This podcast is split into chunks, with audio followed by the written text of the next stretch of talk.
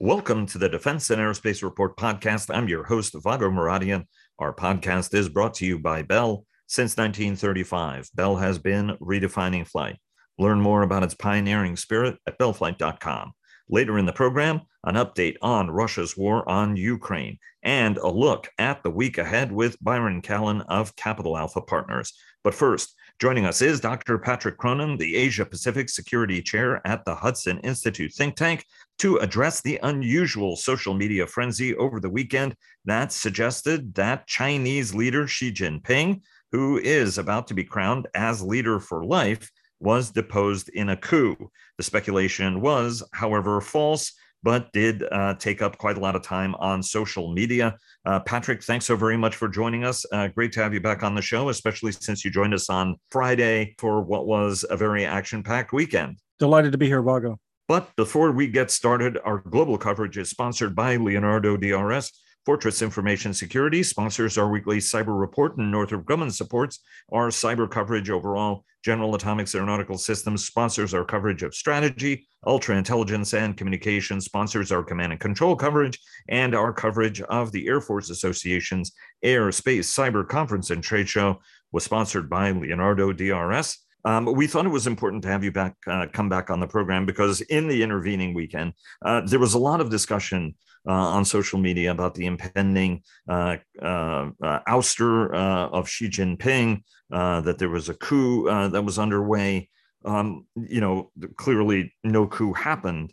What exactly happened, and how did all these hares get running? Gordon Chang uh, wrote a provocative book uh, in 2001, if I recall correctly, sort of the coming collapse of China.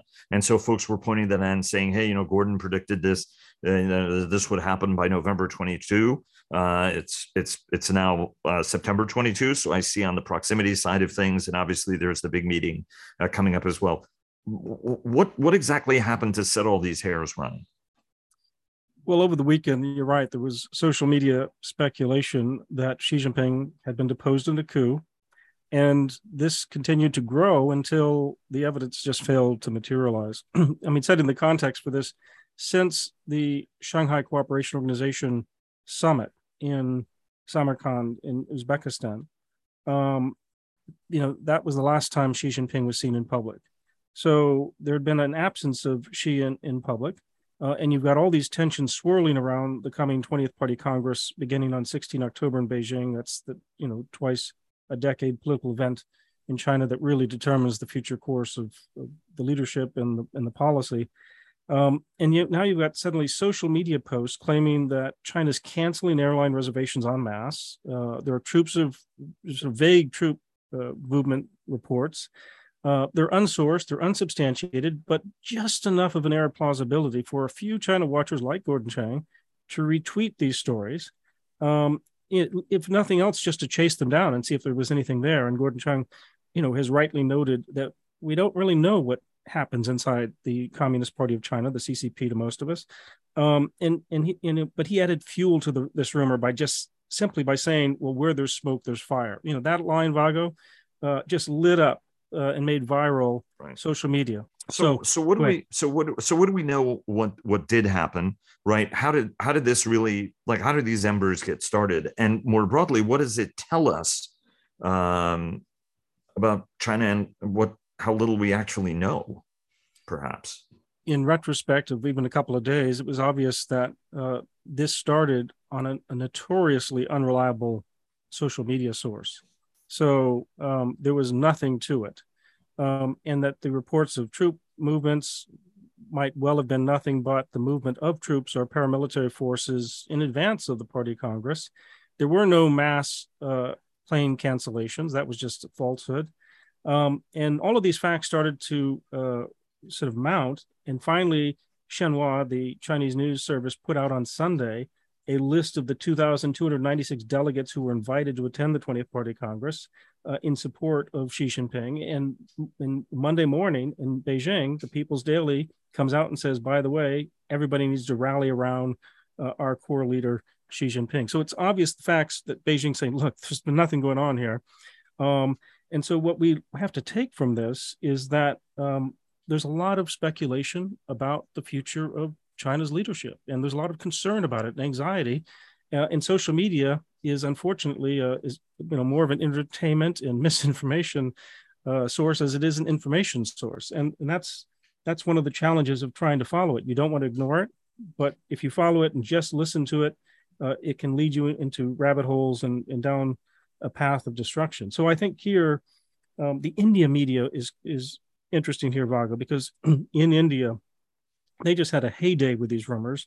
Uh, even when the facts started to materialize on Sunday, they still wanted to report the rumor first because it was just too juicy a headline to spoil. And then they would say, oh, oh, nothing to it, by the way.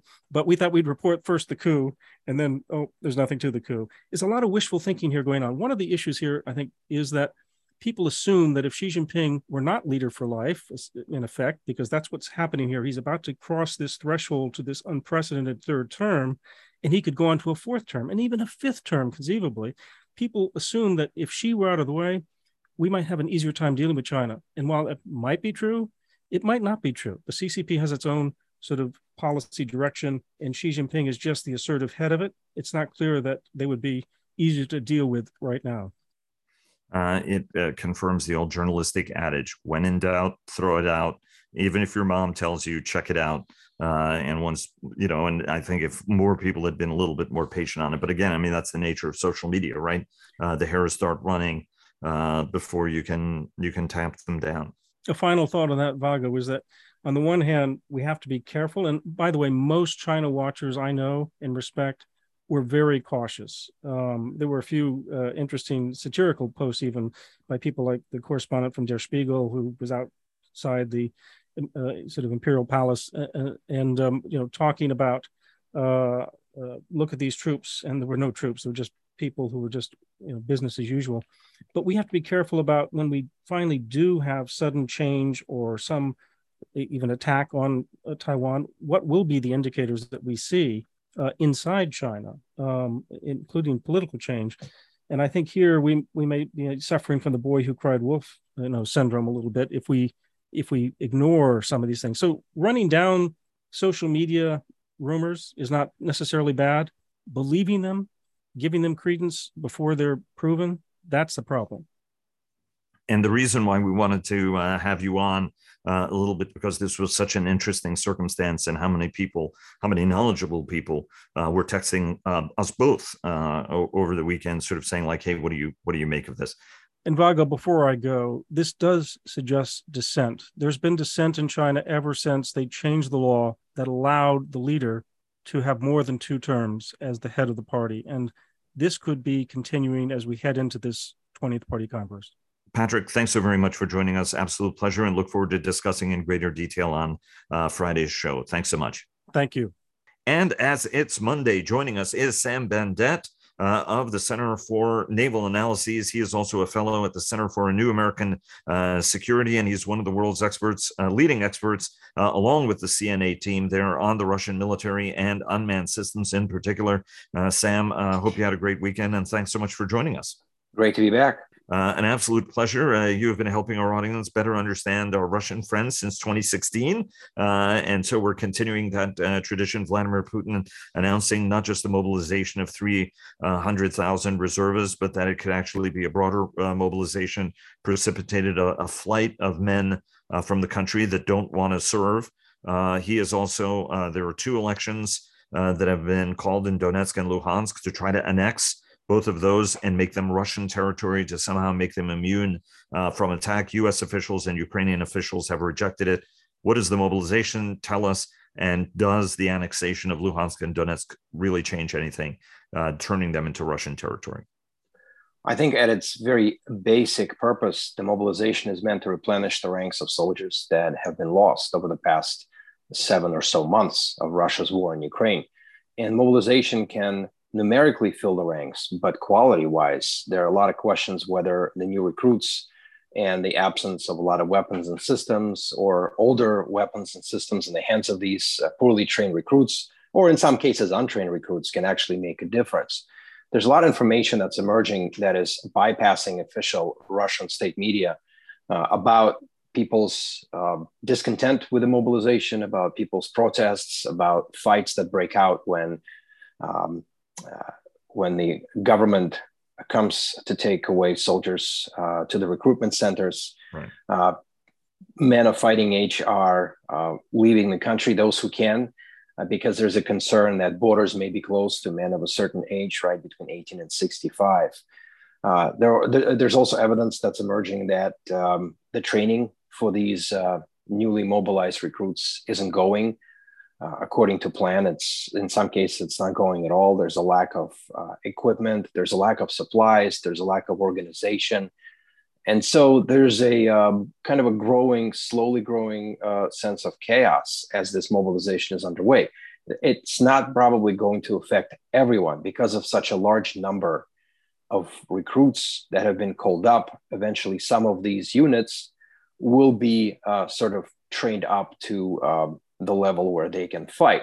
But those units are going to be in the minority. I think the majority of those being called up really lack proper military experience to help make a significant difference. And there's also evidence emerging this week that Ukraine continues to press Russian soldiers, especially in the Donbass, that they are continuing their advance. Uh, some of the Russian units are retreating. Uh, and uh, over the past several days, there have been excellent reporting by American media on some of the decision making that went in the Kremlin uh, on how to conduct the war and how Putin is involved, and how some of the Russian generals actually tried to counter um, some of the orders or or try to protest and couldn't. Um, right.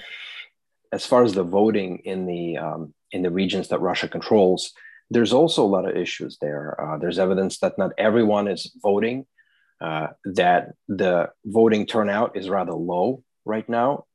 Some people are afraid to vote, some people don't want to vote. Uh, there's some evidence emerging that uh, um, voters are going door to door with soldiers to make sure that people can turn out. And again, in some parts of Russia controlled territories, they can achieve the outcome, but they probably won't be able to accomplish um, what they want just by asking people to vote because people are scared. A lot of people are confused. A lot of people don't want to take part in the political process they don't personally agree with, but can't publicly uh, disagree with.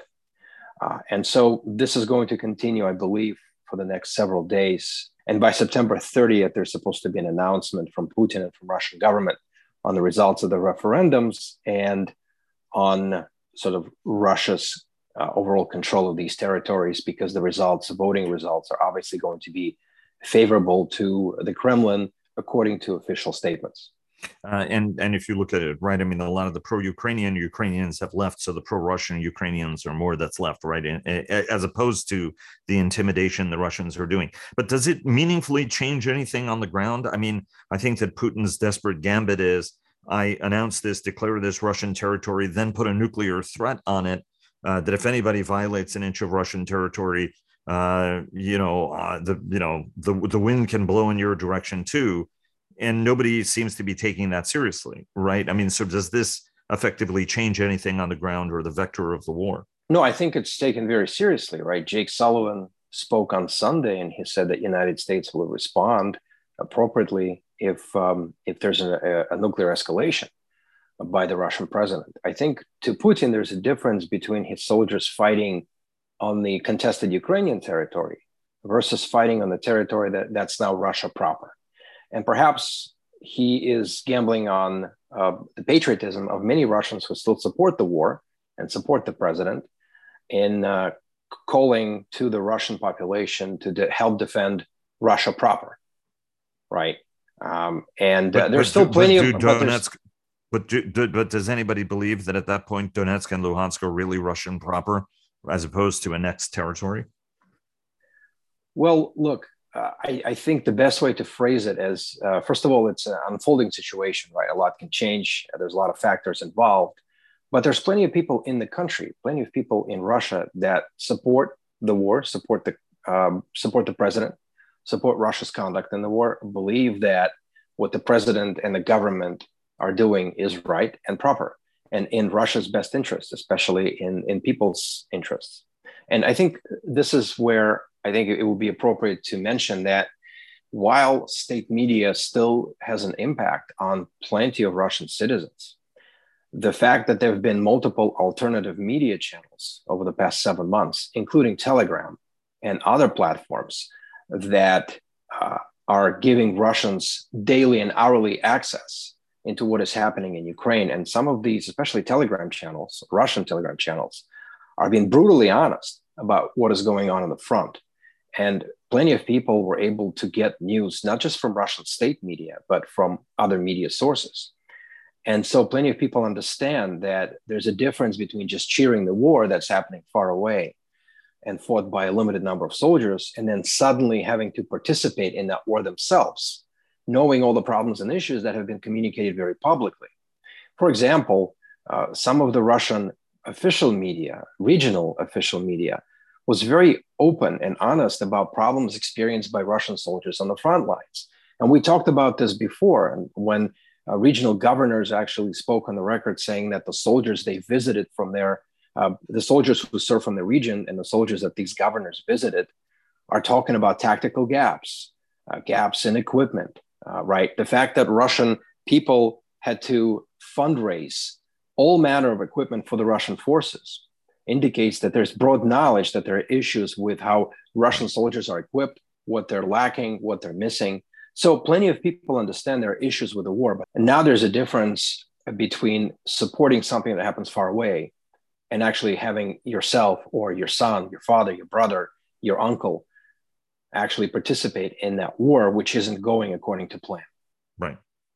Uh, let me ask uh, one more question. Last week, you discussed uh, how Iranian uh, unmanned systems could be changing uh, the dynamic. Vladimir Zelensky has asked Israel for uh, help. Israel, so far, at least publicly, has been very standoffish about that. Obviously, it has its own strategic interests in Syria that it has to take into consideration. But more broadly, what are some ways?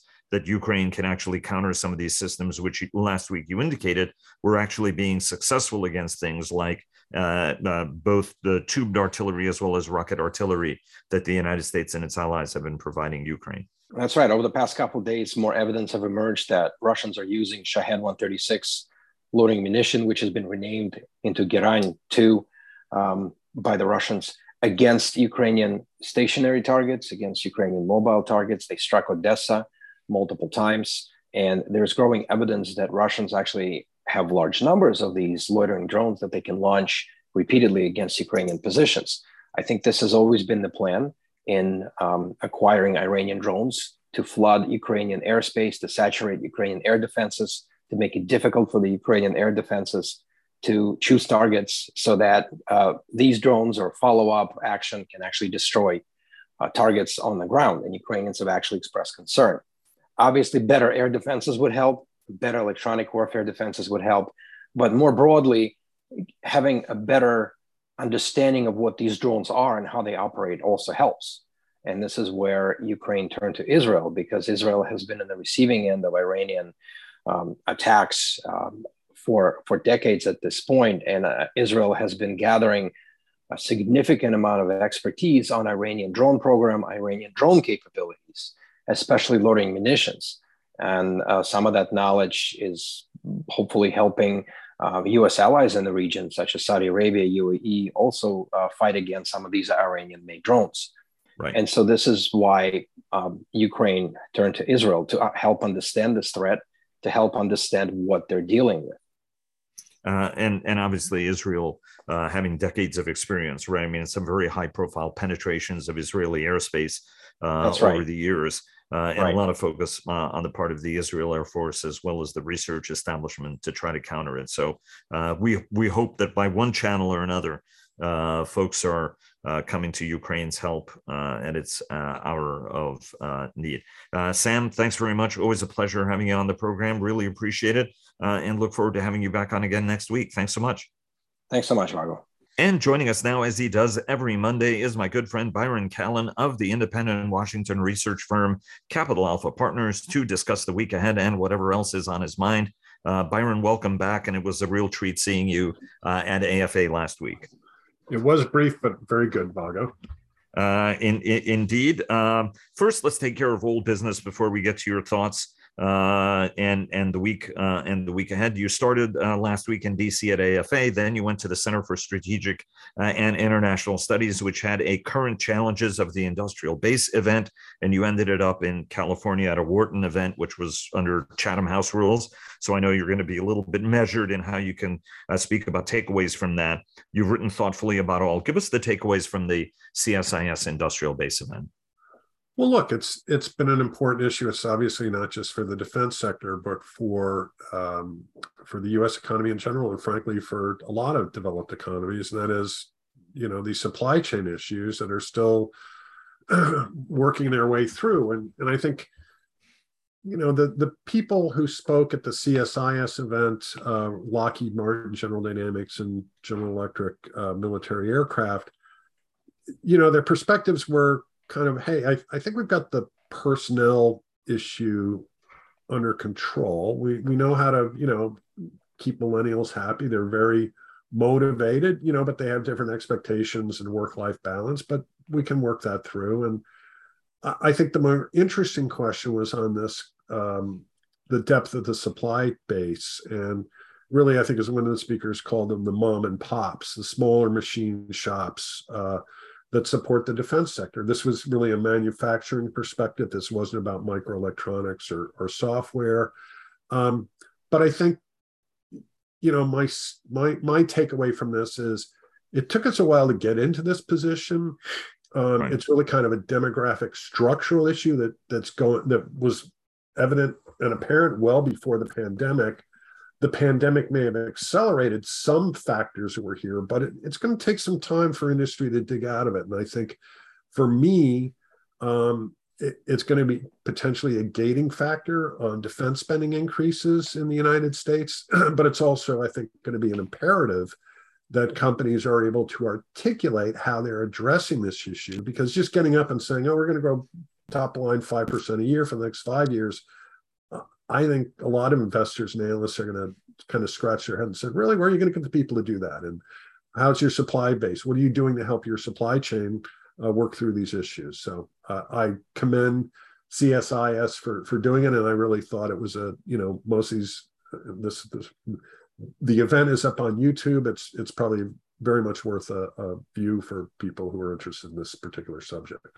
um, I, I would I would uh, commend it uh, as well. Um, give us a, a, little bit of a taste because some of these issues also came up at the Wharton event in California uh, that you uh, attended, and one of the things we see uh, time and again is the United States is simply not producing the kind of talent that the nation needs. You know, when it when it comes to your average American, actually, we rely extraordinarily so on immigrants, talented uh, immigrants uh, to come to the nation to do a lot of very important engineering jobs, uh, right? Which is which is kind of a theme. What were some of the kind of broad takeaways from uh, the yeah, event? Because the, Wharton the, always brings together some very thoughtful minds.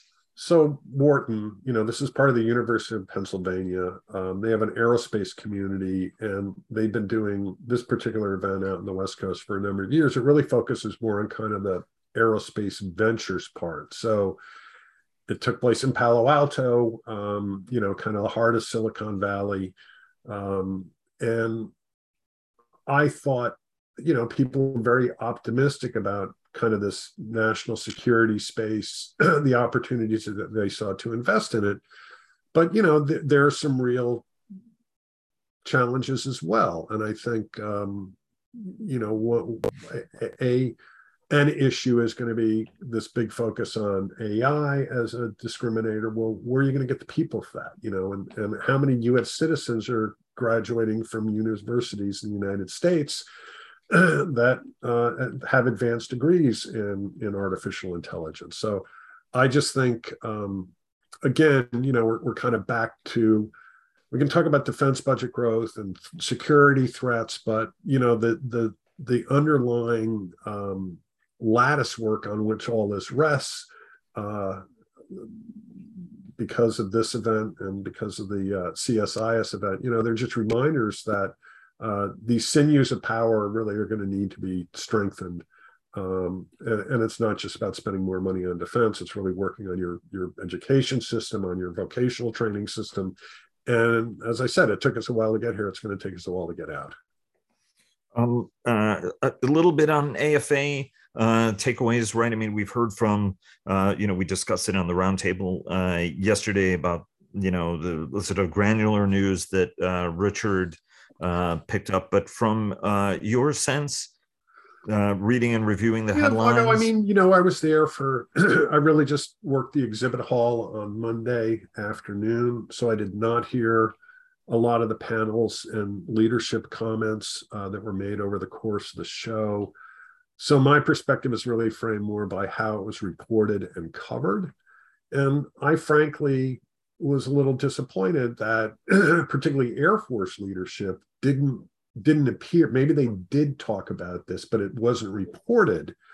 Um, you know how how is the air force grappling with inflation and cost pressures you know how really is the air force seeing um, these technology startups working into uh, the way they think about operations going forward you know what can they do to get around this problem of exquisite platforms um, in in smaller quality. And I, I just thought, um, you know, the continuing resolution issue. You know, maybe that's just a, a horse that's been beaten to death again, but you know, here we are once again. Congress is on the verge of not passing an FY23 budget in time for the Department of Defense. You know, the kind of uncertainty that that plays through to uh, to contractors. Um, you know, I, I just think may, maybe leadership was banging that drum or those drums and it just didn't get picked up but but that may also be a problem in in messaging and communicating because you know when i see how the biggest some of the biggest news out of the show is the rollout of the b-21 bomber i mean that's nice but that's highly cosmetic it, it right. doesn't really have any reflection on well how's the program doing is it in budget you know are right. you what are you thinking about the numbers of B-21s? You know, how will it work manned, unmanned teaming concepts? You know, all these things that are, really important um, that need to be messaged, not just to industry, uh, but to the airmen and uh, and the Space Force, the Guardians, um, but our adversaries and our partners as well. And and I I was disappointed. I'm I'm hoping that Army leadership, uh, you know take some better cues from uh, really what I thought was a lack of substantive perspective, news flow, dialogue from from AFA, and that the Army does a better job uh, in in engaging on these issues. I um I I, I would I will say that uh, CR did come up in the general officer conversations, but I think Byron, there's a weariness uh, about it that it is what it is. Um, and on many things, we ended ran up against almost everything was a classification issue. Yeah. Uh, so really, like when you were trying to get a little bit of that depth, um, f- you know, almost everybody was talking in generalities or just flat avoiding um, many topics. But I but I appreciate what you're uh, what you're saying. Yeah, you know, I mean, I, I understand that. You know, and that also came up in the CSIS event where, um, you know, one of the speakers talked about you know part of their engagement with their supply chain is to try and be as transparent as possible. I absolutely understand the need for um, for security. It also came up at the Wharton event, you know, but but there's a balance, and I think you know if you overclassify, you you you lose the messaging, you you lose all those efforts to try and engage a broader part of the industrial base, and you lose messaging to right. adversaries and partners too. Uh, we've got about two minutes left. Uh, you put a new note out uh, today, uh, new defense demand themes from the Russo Ukrainian war. Uh, what are those uh, new demands? Well, I think the first part is, you know, look, you're probably going to miss a, a, budget cycle with all these because the FY24 POM is now being finalized in the Department of Defense or be finalized this fall. So and lessons learned take a while to really distill. I put a link in the note to actually uh, Institute for Defense Analysis report on the uh, 1973 Arab-Israeli War that was dated October 1974. So it's going to take time to assess these things. But you know what's been on my mind has obviously been the use of drones and counter drone technology. Uh, I think that's going to be a, an enduring theme here. I think the use of commercial satellite services is going to be a, an enduring theme here. Uh, there was a GA report in September that that called that out. That DoD need, or really the national security establishment needs to do more.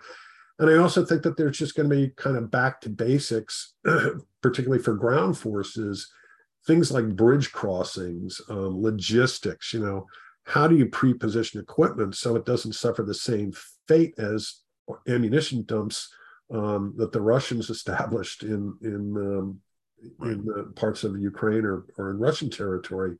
Um, there are going to be a lot of lessons learned on this, and I, I think it's just important to keep kind of churning that that uh, that bowl to to make sure that people are thinking about these and you know we, it's not just the Department of Defense, but it's contractors. A lot of the uh, people who have um, calendar, you know, fiscal years that end in the calendar a lot of companies that have fiscal years that end on December 31st are in the middle of their strategic plan. So they've got to be thinking about hiring and investing and what do they want to f- focus on. Um, and hopefully, some of them are going to lean into some of these requirements and try and anticipate uh, a little bit more about what what customers would need. And I will say, you know, one of the things that struck me at um, AFA, there was an exhibit that Anduril um, exhibited at the show, and they had this mobile command post that was pretty interesting. You know, how can you do something that could be set up, you know, to to I think it was 10 minutes after it was offloaded from a C-130. So, you know, to see these kind of um, internal investments that lean into really kind of glaring needs that haven't necessarily been codified in requirement you know that's right. that i i would hope is what the dod is going to encourage from contractors and then obviously provide them a way for the good ideas to actually uh, actually earn a return for for the companies that take those risks and investments. And uh, we we got uh, less than 30 seconds. Uh, what should folks be paying attention to uh, this week yeah chatham house in london is doing a two-day conference on defense and security issues. Comdef this week which is a kind of more of a boutique um, event on, uh, call it Transatlantic International Defense Cooperation. Jamestown Foundation, which doesn't always get a lot of attention, but I think does superb work, is having an event on kind of the future of Russia, um, you know, and, and, kind of thinking beyond just, uh, you know, the war, but but really, what what does Russia look like in the 2020s? And I think um, that's something that should also be on everybody's mind. It's going to be very interesting. And the Atlantic Future Forum uh, is happening aboard HMS Queen Elizabeth, Britain's uh, the flagship of the Royal Navy. Uh, very poignant that it's that ship uh, that will be here and hosting that conference, and we will be uh, attending uh, and covering it as well. and that should be our Thursday program. Byron, thanks very much. Always a pleasure having you on the program. really appreciate it. Have a great week and look forward to having you back on again next week. Thanks very much. Thank you, Vago.